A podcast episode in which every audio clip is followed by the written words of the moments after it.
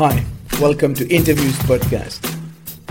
I am passionate about business. I used to run businesses for others before launching my own. And I have always asked myself one key question What is the secret recipe to properly structure and successfully run a business? So I am on a quest to find out through insightful conversations with entrepreneurs all around the world. Follow me on my journey to crack the entrepreneurship code. Interviews is sponsored by Bertoli Digital, a Wix website agency built for startups, individuals, and SMEs. Bertoli Digital is also Finland's first certified Wix expert and Wix partner agency. 1% of all the agency's project revenue go to Global Footprint Network to help change how the world manages its natural resources and respond to climate change. If you want to know more, www.bertolidigital.com or contact at bertolidigital.com. This is interviews number 12. Today I am with Adam Fayed, founder and director of International AMG based in Japan. Hello, Adam. Thank you for joining me. No worries, Laurent. It's a pleasure. So tell us a little bit about your journey, please. Okay, well, I've been an expat now for close to 10 years, and I came to China to start with before living in Southeast Asia and then indeed uh, moving to Japan. And I've also spent time in Europe as well. So uh, I started out with a company in Shanghai, which is a British owned company which was focused on expat related financial matters. And then I started my own company a couple of years ago. So, you know, I've been an entrepreneur now for a couple of years. Uh, before that, I was working in a more typical uh, environment, although I've never worked for a huge multinational. Uh, so that's the kind of basic things about my journey, really. Why did you decide to set up your own company? What were the triggers? Uh, I think uh, some of the main triggers were the way the world is going in terms of even before this kind of coronavirus thing, which we're currently going through, uh, of course, we're going from a an analog world to a digital world, right? Mm. And many industries have adapted to that. But I found that the financial niche was one area where people weren't adapting. In other words, yes, maybe the big firms like Interactive Brokers or those kind of DIY uh, firms were, were doing that, but the vast majority of firms were doing the very traditional way of, you know, uh, networking face to face, very uh, antiquated techniques. Yes, some of which absolutely can work, but these days, most people, and it's not, not just young people, want to do things online, they want to do things quickly, but they still want that personal touch. Um, so if you look at what's happening around the world in all industries now, you know, an Instagram influencer can, uh, you know, get 10 times more traction than the person who's uh, popular in the Chamber of Commerce, if not 100 times, because they can scale online. Um, so I thought, well, there's a need in the expat market uh, in finance to have somebody who can do things remotely and globally. Um, and that was really the main trigger, I would say. But also, it was a lifestyle thing as well. I never wanted mm. to do a lifestyle business from the point of view of, you know, just being, let's not say lazy, but not doing much work. But I always wanted to work hard doing my own business, but by the same token, I wanted choices. So, say for example, if I decided, right, this week I'm going to work on a Sunday, but I'm going to, I don't know, sleep in until 11 a.m. on Friday because I have no meetings and I want to have a you know a long social uh, event the night before that's fine. So i also wanted choices even though i didn't want a lifestyle business per se. And have you been able to implement that have the choices the freedom? Uh, yes, uh, but probably less so than the first objective from the point of view that the first objective, scaling online and so on, uh, I found that much easier than the second objective because if you think about it, they're slightly contradictory to an extent because if you the more you scale, the more work you have, right? Mm. Um, usually, although of course with the online world, you can obviously have uh, you know mitigating steps. You can hire freelancers and whatever, and I'm sure we'll get onto that more later in the interview. But by the same token, still you have more work the more you succeed with the first objective. So I have to a certain extent, but by the same token, I'm probably busier than ever. But that doesn't mean I can't have more freedom. So, for example, I very seldom accept very early meetings in the morning, um, as an example. And obviously, I can say no to any meetings I want. So, to a certain extent, but that's been a bit harder than the first objective to scale online, just because if you do scale, you get busier, right? So then it becomes harder to kind of manage uh, your schedule and things like that, but not impossible. So I guess all your business is done online and all your work is done remotely. That's right. Yeah. So it started out maybe being only 20% of my work, then 50% of the work. Now it's almost 100% uh, of my work really is just done online remotely. Um, and it's much more efficient this way. And of course, with what's happening in the world now, I think this mm. trend towards digital, it's only going to accelerate, right, um, in the years to come. Because once this virus is over, uh, people are still going to remember, though, some of the habits they got in you know during these periods so even those countries that were struggling to kind of uh, you know adapt to the online world i think they'll change i mean i was speaking to a, a, friend of mine who's from france and another friend from italy and they were both saying that they think their countries haven't adapted as much as say china or say sweden to the online world but they think this crisis is changing things uh, because people have no choice now but to kind of go towards that direction even older people right so i think uh, the next five or 10 years is going to be a very interesting time in the world. Mm. So you said that moving 100% remotely is more efficient. Yes. Can you explain why it is more efficient, especially now you have a lot of people, I'm pretty sure, that are considering moving uh, more and more remotely. What's how is it more efficient than uh, you know being offline? Well, there's a few things here. I mean, obviously, not for every business is it going to be more efficient. I mean, there are certain businesses, right, that just can't do everything remotely. So some manufacturing businesses, they can maybe do some of the emailing remotely. But of course, there's some products and services that can't be delivered remotely. But if you think about it, the traditional business model that people have, how much time is wasted in terms of most people spend 30 to 60 minutes commuting to work, and that's twice a day. So that could be one or two hours. They spend one or two hours at least uh, speaking to colleagues, uh, and not in the productive sense of the word. So many studies have shown that in a typical eight hour workday, the average employee is actually only working for about three hours and 45 minutes. So if you're at home uh, don't get me wrong, it is a transition. The first maybe 20, 30, 40 days is hard because you can watch TV, you can watch YouTube yeah. or whatever. Uh, but once you get used to it, and you can get used to anything, it's like an old British saying, you can get used to anything apart from being hung. And at the end of the day, you can get used to it. And there's so many efficiencies you can you can do because you don't need to commute, you don't need to waste a lot of time and also you can scale that's the key thing because at the end of the day you can't scale face to face uh, however hard you work, you can't physically meet millions of people face to face. You can't physically go to 16 networking events a day. It's just not mm-hmm. possible. We only all have 24 hours in a day. For most people, it's more like 16 or 15 hours once they sleep and, you know, uh, wash their face and do all those kind of things. So we all only have a limited amount of time in the day. So if we get used to working remotely and we put the processes in and we're efficient, it can be much more efficient if people uh, do it in the right way. So, how do you manage uh, people remotely then?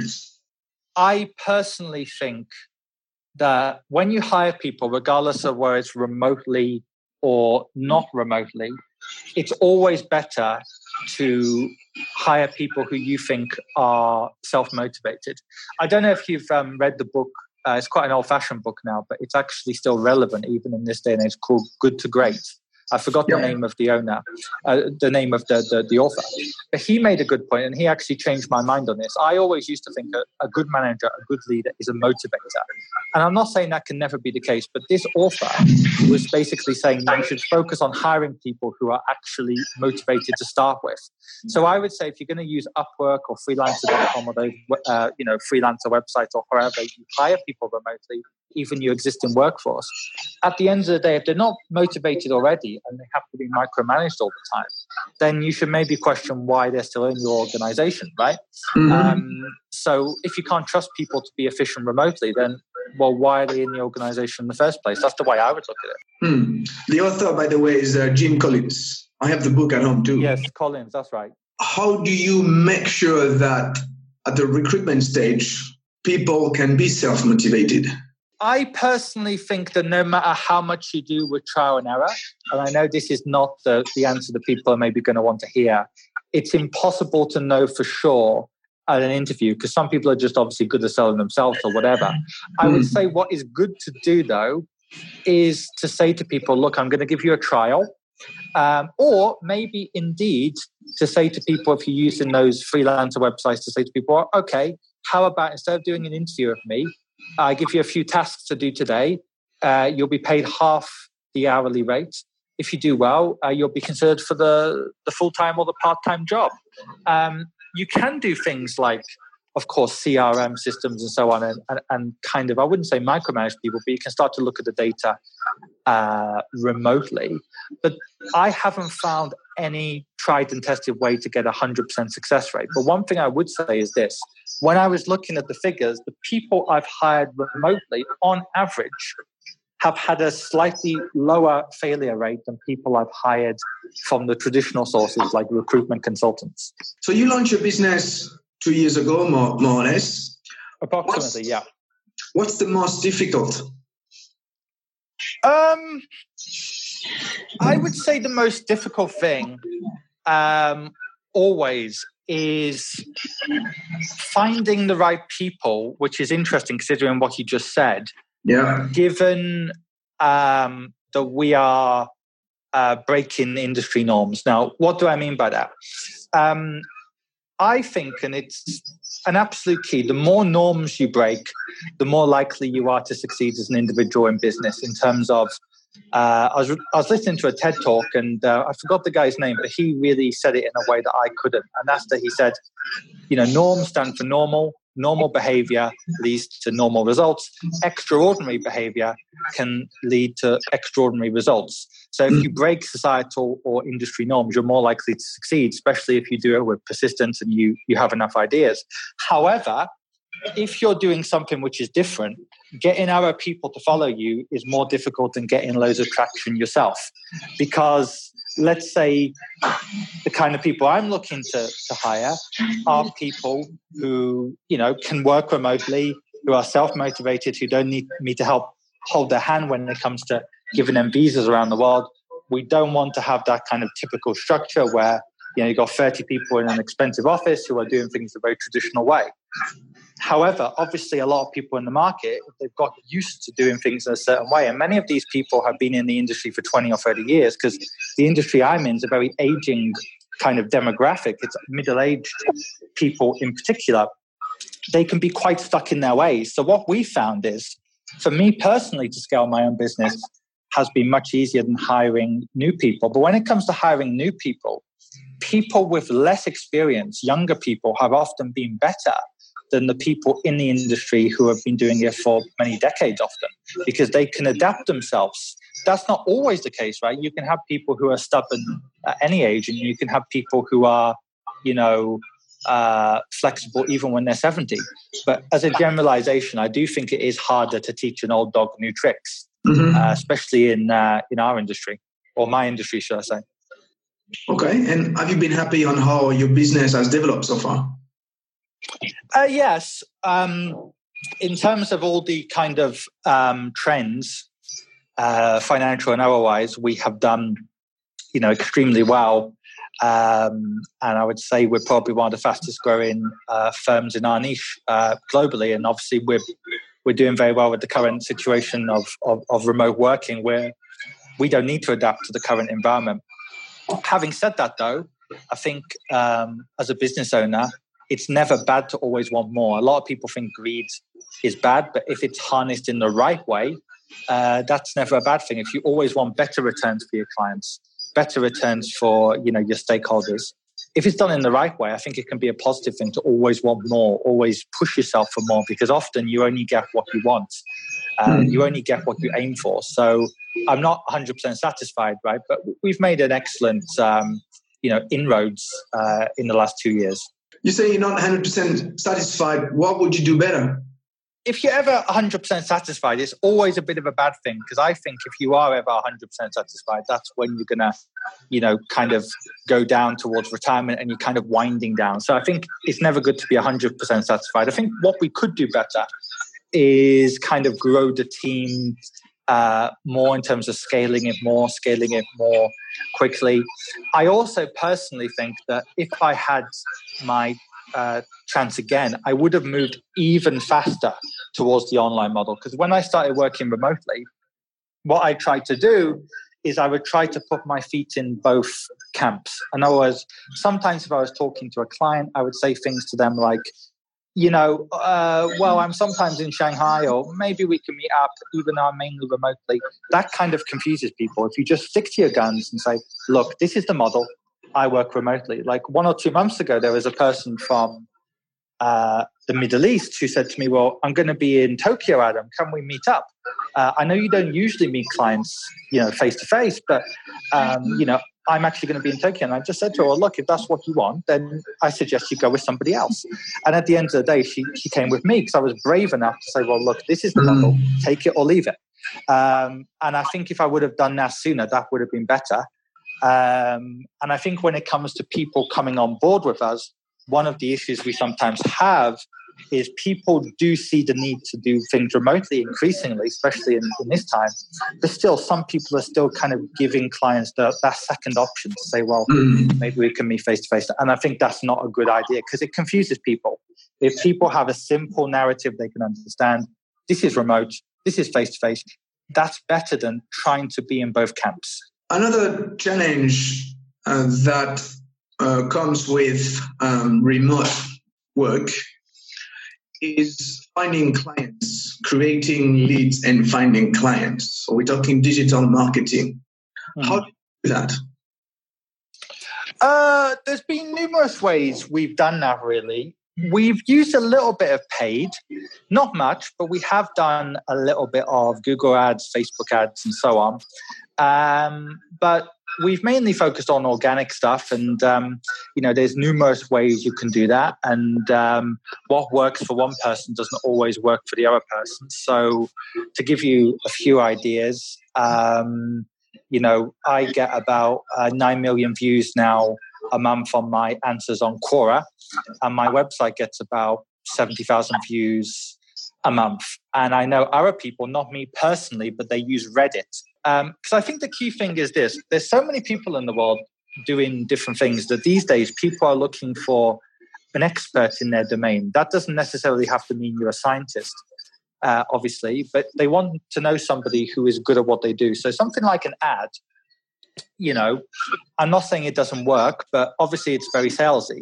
Whereas in comparison, if you think about it from our side, let's say we were looking for an expat lawyer and we Googled something and we found their article or on a question and answer, uh, you know, website, they put a really good answer to something that we're interested in.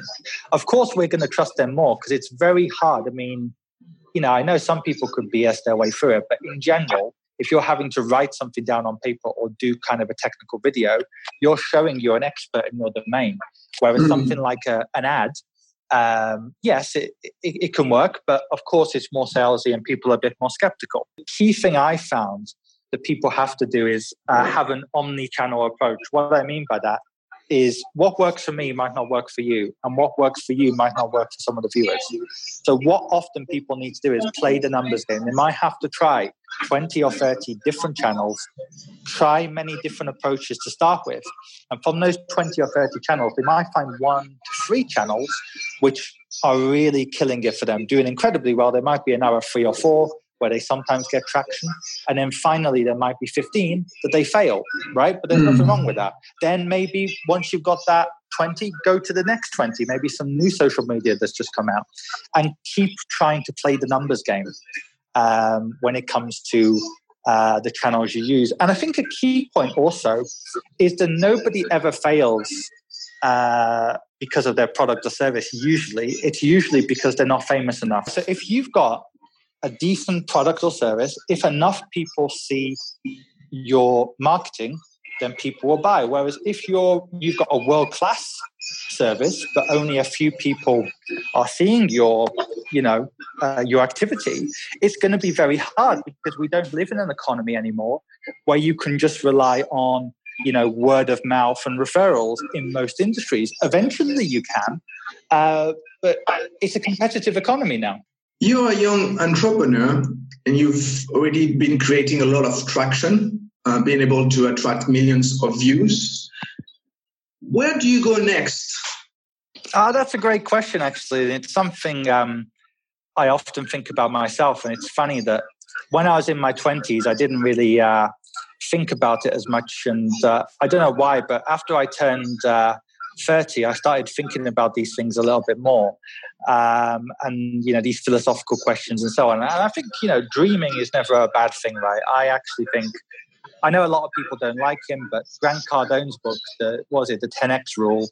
One good point he does make is if you have very big goals and ambitions, you're more likely to achieve at least half of them, whereas people don't work hard enough for smaller goals. So I think long term, one thing I would love to do, uh, not only to dramatically increase what I'm doing now, uh, I would eventually like to have the biggest firm in my niche, you know, globally not in terms of you know competing with a bank. I never want to have something like a bank uh, where I'm actually you know holding people's money as opposed to just being an advisor. But I would like to be the biggest remote and global uh, you know expat uh, advisory company uh, in the world, hopefully. And also, um, I think one day I would like to get to such a stage where you know I could create a foundation or a charitable uh, you know uh, mm. cause where you know I could give away uh, a lot of money when I'm uh, you know past middle age and so on.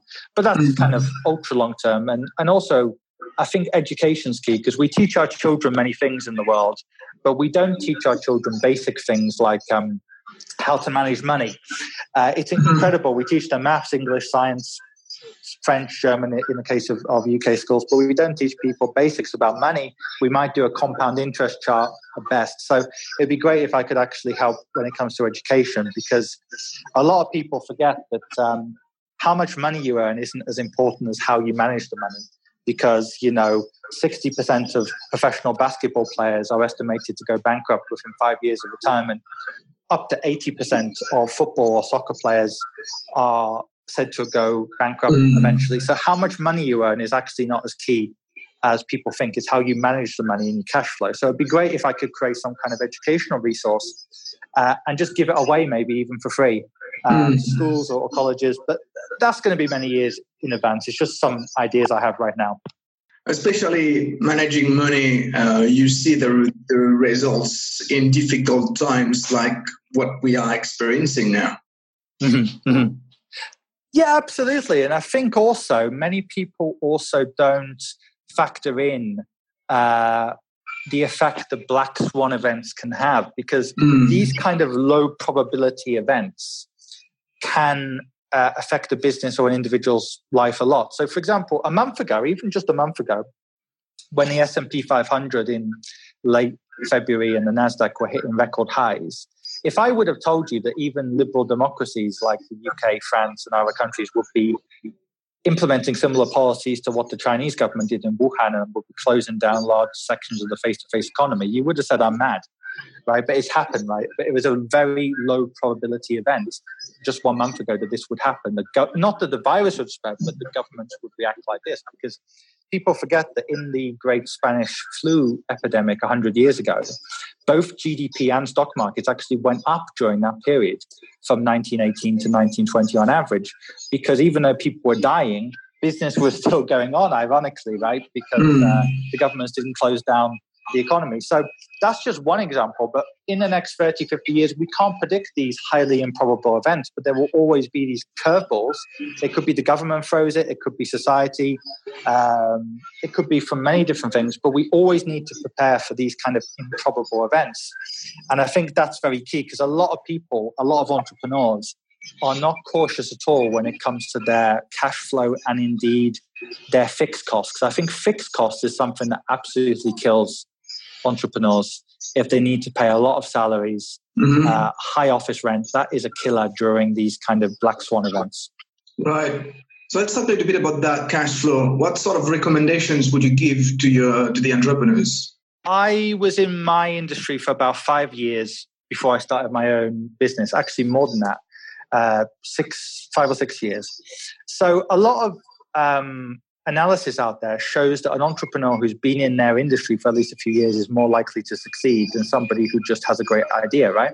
Because mm-hmm. often they have knowledge, they have clients and whatever. So the first thing I would say is ideally start your own business in an area you've got experience in. So that will allow you to then go to the second aspect, and that's that why don't you just start small? If you're an entrepreneur in an area which you know very well, you should be able to get your own clients. You should be able to start just with yourself at home with close to zero costs, bringing in revenue because you've got experience in that area. But then gradually over time, yes, you're going to need to, you know, bring in some outside help, uh, but where possible, use you know things like Upwork.com, Freelancer.com, and also if you're going to introduce costs try to introduce variable costs as much as possible. In other words, even if you spend $10,000 on adverts, if it doesn't work, it doesn't work. You don't. Ha- you can switch that off anytime. Whereas fixed costs, it's very hard to switch it off. So I would say start small again though when it comes to things like adverts. If you start for hundred dollars and it works, you know what? Five times it, five hundred dollars, then that works. Two times it, thousand dollars, and eventually ten thousand dollars, whatever. But start small and remember uh, spending doesn't automatically lead to more sales. There are plenty of free ways to get sales, and there are many paid, uh, you know, techniques that don't work. So I would say start small, build it up, and if you're in an area where you have experience in, you're much more likely to succeed compared to if you just have a good idea. Because I think there is this culture now, and maybe shows like Dragon's Den and Shark Tank don't help in this regard. But many people think it's all about the good idea right? But in reality, ideas don't pay the bills. Execution pays the bills. It's it's interesting. I I watched uh, a webinar yesterday evening mm-hmm. by a guy, by a guy called David Newman. He wrote a book uh, titled "Do It Marketing," and he was saying, "quote." It's amazing the results that you do not get for the work that you do not do. Absolutely. And also linked to that, I think, is that uh, production always beats perfection. Uh, so just get something done and then improve on it. It's a bit like when I started doing, say, YouTube. My first videos were low quality, bad sound. People mm. were sending me comments saying, Adam, can you speak up and all this kind of thing. But so what? I got traction, I got views, I even got clients from those videos.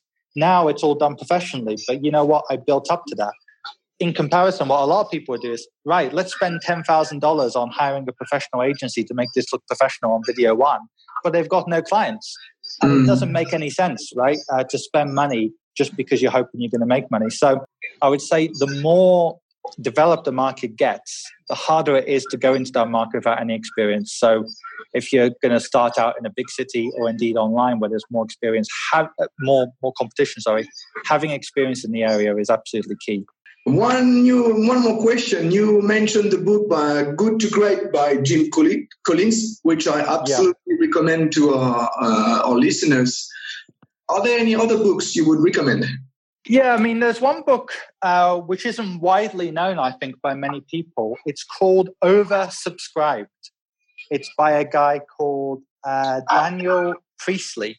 What he basically says on that book, and it's very true, is that many people, especially those with the business school kind of mindset, they've got it into their head that many people are, you know, essentially rational when human nature is more emotional than rational. So he gives some examples of, say, for example, in Singapore, there are more Ferraris in Singapore than anywhere else in the world, I think, per capita.